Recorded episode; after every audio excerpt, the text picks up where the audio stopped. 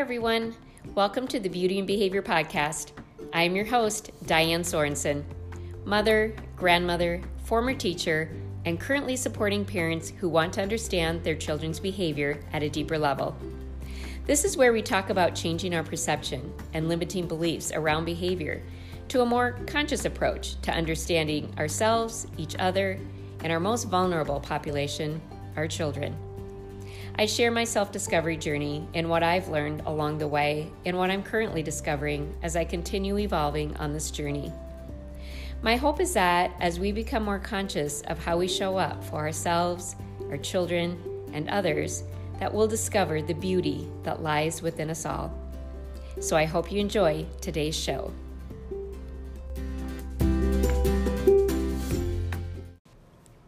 Hi everyone. Today we're going to be talking about what can I do in the heat of the moment. So I talk to a lot of parents, um, early childcare uh, professionals, teachers, and often I hear, "Yeah, yeah, yeah, okay, but what can I do in the moment?" So we're going to uh, tease this apart today and talk about uh, becoming because here's the three things that you that you can do in the moment. It's becoming aware of um, and addressing our own inner state becoming aware and addressing the child's inner state and then we can deal with the issue so we're going to i'm also going to tell you about the stop method and how to use that in the heat of the moment uh, but I think we need to take apart first what these inner states mean. So we we have these mind and body states, and you may hear the have heard the phrase um, state of mind. Like, what state of mind were you in when that happened? Or, you know, I've heard this, um, you know, in like court cases, you know, they argue what state of mind the person was in um, when a certain situation happened. So we have these mind body states and and some refer to these two as zones, like zones of behavior. And so a survival mind state, mind body state would be the red zone. And an emotional state I would I equate to the emotional or sorry, the yellow zone. The emotional state I equate to the yellow zone. And the thinking state is the green zone. So keep in mind that the job of our brain is to keep us alive. That is its main job. Our brain is consistently scanning the environment and taking in information. And if it perceives a threat, it sends the information down to the survivals part of the brain, which is in the brain stem, the lowest part of our brain, which also is the most primitive part of the brain. Um, and its only concern is survival. And then it sends messages to the body to react. And this is the red zone. So the brain tells the body to either fight or get away. So, this part of the brain activates our fight or flight response. And this isn't a conscious choice to fight or flight, it's our body's built in mechanism to keep us alive.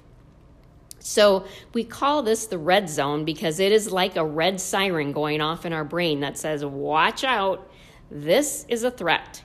Fight for your life or run for your life. Um, and like I said, this is the most primitive part of our brain. So, ages and ages and ages ago, um, it allowed humans to survive threats like, you know, saber toothed tiger and other wild animals. Um, and it, it told the human if this was a situation where your best chances of survival are to run or to fight, to survive, or to freeze to fight, to flight, or to freeze. And this freeze response, you know, have you ever been at home at night alone or you're awake at night, everybody else is sleeping and you hear a noise and suddenly you your your body just freezes and you actually quit breathing. You hold your breath so you can hear that noise again to decide if you are safe or not, if you are in, under threat or not. So now in our modern day world, we still have this primitive part of our brain. Um, and now the threat isn't saber-toothed tiger or necessarily other wild animals. In our modern day world, a threat for us adults might be a child throwing a fit, especially if it's in the middle of a store. And for a child, it's an angry adult.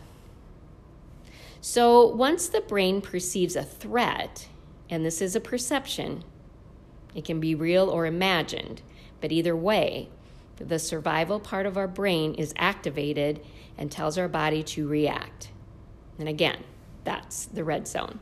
And you cannot and you cannot talk to somebody who's in the red zone. Or it won't be helpful to talk to somebody who's in the red zone. You can't reason. If your child is in the red zone, you cannot reason with them. If they're in the red zone, they believe they are under threat. Their brain believes they are under threat. And in our modern day world, it's the threat usually isn't so much physical, but it's psychological threat. So, like I was saying, with um, a child throwing a fit in the middle of a store, that can be a threat for us adults. And that's a psychological threat. It's the threat of being seen as inadequate. It's the fear of what other people are going to be thinking about me that threatens that threatens us. And so that can send us into the survival state or the red zone. And then we react to our child in not so helpful ways. And so when we react from the red zone, we aren't conscious of the impact that these reactions have on our kids. And we tend to, you know, get over it, move on, while it stays within our kids. They absorb our energy that we project out at them in those moments. And that attaches to their nervous system. And they also receive messages behind that energy. And what they receive is, you should be different. This shouldn't be happening. This is your fault. You're not enough. And the overall message over time becomes somehow I am flawed. I should be different. And it's the same message that many of us got, maybe most of us got, as children um, in some form or another, because we have this belief and society has set us up to for this belief that if a child is acting a certain way, then they deserve to be treated in a certain way, which is usually, if we're really honest with ourselves, is usually in a hurtful way. And we validate our actions by saying, well, they deserved it. Because we also believe that they are choosing to use this behavior. And when we see it that way or when we believe those beliefs or those thoughts, it becomes a threat to us. It threatens our sense of adequacy as a parent. And it's a vicious cycle. So a child reacts out of a survival state, which triggers an adult who reacts out of their survival state, which further triggers the child, which further triggers the adult. And it's this vicious, vicious cycle. And what happens is over time that damages the relationship and we're just left with power struggles and really it's it's a miscommunication and and disconnection. So let's go back to the scenario of the child throwing a fit in the store. So this child isn't choosing to throw a fit. Behavior is driven from the inside. It's about what's neurologically happening in the brain. So, a child not getting what they wanted can be perceived to that particular child's brain as a threat. And what the child actually needs is to learn how to handle that disappointment, but not in this moment. So we're talking about in this moment. So we're not going to talk about that. But what what the child needs in this particular moment is safety. So our job is to provide safety. What does a person in the red zone need? Safety. Nothing else will be helpful in that moment. That child who's throwing the fit needs to feel safe, both physically and psychologically. And the only way you, as the adult, can provide that felt sense of safety is by feeling safe yourself. And you know, you know, that you are physically safe. It's that psychological safety. It's that safety from judgment that you need. So that is our work to do. And we can no longer hold our children responsible for our sense of psychological safety. Perception is everything. It's not the child who is the threat. Your perception of the child and your beliefs about the child throwing the fit in this store at this moment is what's causing the threat. So it's your fear of what other people are going to think that turns on the red light in our brain, telling our body it's under threat. And then we react. And we become a bigger threat to our child than than the original one of not getting the toy or whatever it was in the store. So so that's all about the red zone. So let's talk about the yellow zone, um, which takes place, which I equate to the emotional state. And the emotional state takes place in the limbic system. And it's all about emotion here. And so there's this flashing yellow light that says, slow down, proceed with caution. Because in the yellow zone, the yellow zone can quickly change from yellow and it can downgrade to red, to the red zone. Or it can upgrade to the green zone. And for us, the adult, the difference is what we're telling ourselves in that moment. What are the stories in our head that we're telling ourselves in that moment? And for our child, it depends on our response, it depends on how safe that they feel. And so, really, for us, it's the same. It's how safe we feel. And we provide that safety for ourselves with the thoughts in our head. So, if the thoughts in our head are like, oh my God, I don't know, what are people going to think? Then we're going to go to the red zone. Um, so, that's why it, it depends on the stories we're telling ourselves. So, with the yellow zone, think about how were feelings handled when you were young. I mean, this is not what we're doing in the moment, but what we're doing right now is just giving some background information and um, talking a little bit about some of these beliefs so that you can use the stop method effectively uh, in the moment. So, so think about how were feelings handled when you were young, because whatever your experience was with expressing emotion is how you will most likely react or respond to this state. So, what were the messages you got about expressing emotions? So, was it that feelings shouldn't be expressed? Or, in other words, were you taught to suppress your feelings?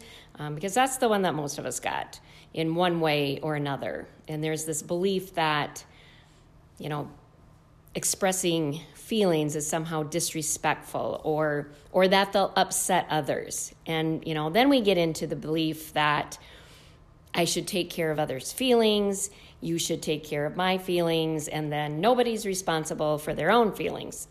and that's a, yet another conversation. Um, but we become defensive and blame others for how we feel. And once again, it diminishes the relationship and it leads to power struggles. So the yellow zone is signaling, signaling to us to slow down and feel. Feel the emotions bubbling up. Because emotion is energy in motion.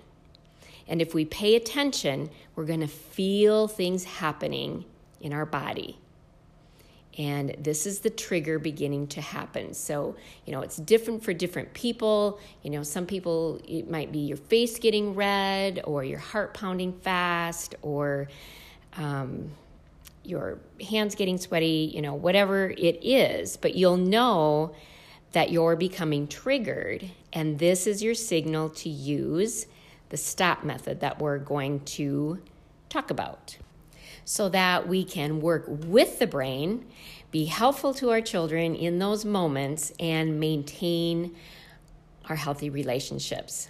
So, with you using the stop method, and I, I first uh, heard of this method um, from Deepak Chopra, who was encouraging people to use this um, during trigger moments. And I thought this would be great to use in those moments um, when our children are triggered or when we're triggered. Um, so, STOP is an acronym, and the S stands for stop. Stop and become aware of what is happening within you. Then the T is take three deep breaths and exhale slowly, very slowly. And the other part of the T, so the T has two parts take three deep breaths, and the other part is tell yourself something comforting. Like, I can handle this. I'm safe. Keep breathing. Take another breath. Let it out slowly. I am safe. I am calm. I can handle this. And these two, so you do that three times um, because these two things together, taking the three breaths and telling yourself something um, comforting, unhooks that stress response in the brain, allowing you then to feel whatever it is you're feeling, whether it's disappointment or sadness or angry. Just feel it and this will help it to pass through and then we can respond in a helpful way. Rather than otherwise what happens is we project it out and our child catches it and it just escalates the behavior. So stop. Become aware of what's happening with you. Take three deep breaths. Tell yourself something comforting and then oh observe without judgment what is happening in front of you. Because what is happening is not happening to you, it's happening in front of you. It's happening within your child. Your child is not doing something to you. Your child is experiencing something within themselves which is causing the outward behavior. So, the more inner turmoil or inner conflict a person has, be it a child or an adult, the more chaotic the outward behavior is. So, now observe what inner state is my child in? Are they in the red zone, in that survival state? If they're throwing a fit, they're in the red zone. And some easy reminders is the red zone, um, the survival state, is is basically anything physical kicking, hitting, thrashing, throwing, screaming, slamming doors, um, any physical expression. And the yellow zone, which I equate to the emotional state, um, here it's verbal expression like, no, you can't make me, I'm not going to. Um, and so the red zone needs safety, and the yellow zone needs soothing. They need to connect with somebody that they can trust. Looking, they're looking for someone that can believe in them and offer encouragement. And so they need understanding to, to be able to process those big emotions. Okay, so that brings us to the last letter in the word stop, which of course is P. P is proceed with helpfulness. So now you are calm and you've allowed your feeling to pass through, um, and now you have access to the highest centers of your brain, which is the green zone, which is our logical part of our brain. This is in the prefrontal lobes. Here you have an abundance of possibilities, and you can proceed with what your child actually needs in the state that they are in. So, again, just to recap real quick the red zone means survival, and your child needs to feel safe. The yellow zone means emotions, and your child needs understanding. And the green zone is where we get all of our thinking skills. That's the logical part of our brain. So that um, then we can get to solutions. And just quickly, stop is the S is stop. Be aware of what's going on inside of you. Uh, T, take three deep breaths, tell yourself something comforting, allow your feelings to pass through. O, observe what your child's inner state is. And then P, proceed with what they need in that state. So the stop method can be applied anytime, anywhere, and for most any situation. And like anything else, it takes practice. So, like you don't pick up a golf club for the first time and know how to play the game. It takes practice and it takes a commitment. You can't pick up a musical instrument for the first time and know how to play it. It takes practice and a commitment. So the stop method also takes practice and a commitment. So, when we can offer the stop method to ourselves and to our child, we can offer our child what our child actually needs according to their brain state and their zone so they can come back to their best self. And when we offer the best of ourself, we can encourage others to be the best of themselves. And when we apply the stop method to ourselves, we can then offer our best self to our child or to others. So, sorry. So, if needed, uh, play this episode again and again and really understand that your child's behavior is not something they are doing to you. It's about what is happening internally for them. And that your feelings and your behavior is not because of your child, it's because of what's going on internally for you. And once we own that and take responsibility for that, your life will shift and your relationships will bloom. And you'll become more in alignment with how you want to feel. So start with the stop method. All right, that is what I have for you this week. So long, everyone.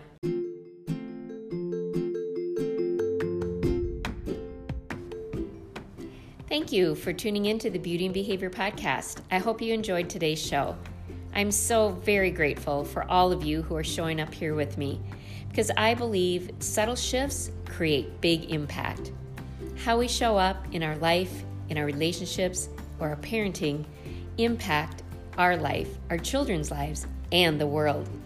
If you're ready to brave the wilderness of your beautiful soul, live life from the inside out, and create the life you want to live, head over to my website at dianesorensen.net and get on my calendar to see if the Beauty and Behavior family is the right fit for you.